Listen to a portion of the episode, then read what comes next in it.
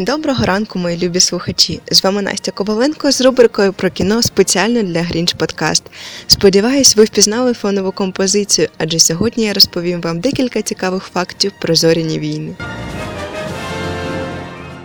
Джей Абрамс та Джордж Лукас цього року підготували для фанів зоряних війн, певно, кращий новорічний подарунок з усіх вихід сьомого епізоду кіноепопеї. Ви, звісно, можете не бути фанатом цієї саги, проте поверхневе про славнозвісного Дарта Вейдера та дивакуватого магістра йоду знають усі. Датою народження саги вважається 1976 рік. Саме цього року Джордж Лукас разом з Аланом Фостером презентували світові новелу, у якій були описані події четвертого епізоду Нова Надія. А вже 25 травня 77-го року було знято першу стрічку, яка мала шалений успіх. Після цього протягом наступних шести років світ побачив екранізації п'ятого та шостого епізодів під назвами Імперія завдає удару у відповідь та Повернення джедая. 20 років по тому Лукас вирішує випустити приквел трилогію. Таким чином, один за одним вийшли перші три епізоди. Саме створення зоряних війн історія довга та дивовижна.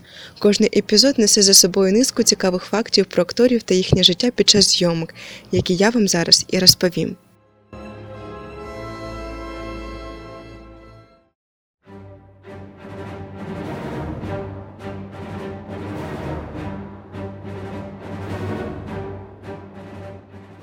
Ім'я головного героя не випадкове. Вейдер з голландської перекладається як батько, а Дарт означає темний лорд сітхів.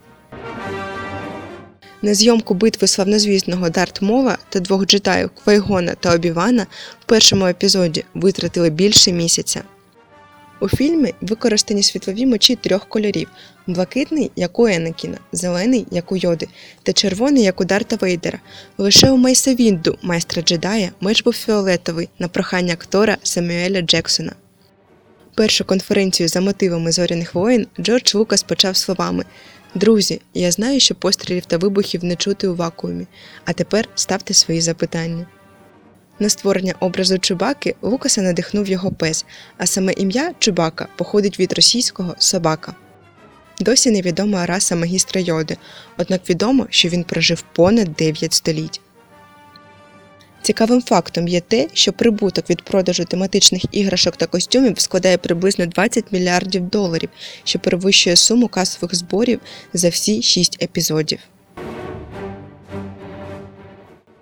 Компанія Heizer Asia, що займається виготовленням побутової техніки, випустила маленький переносний холодильник у вигляді маленького дроїда R2D2. А Кенні Бейкер, який виконував роль R2D2, згадував, що він міг проводити в надрах металевого дроїда по декілька годин, адже самостійно зняти так званий костюм він не міг, а знімальна група, йдучи на обід, могла просто про нього забути.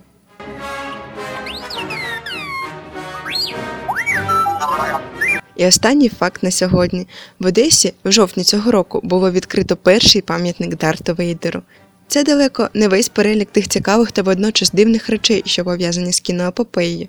Однак сама історія зоряних війн на цьому не закінчується.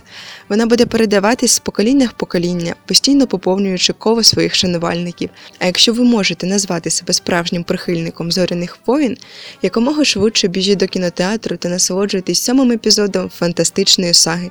А з вами була Анастасія Коваленко з рубрикою про кіно спеціально для Грінч Подкаст.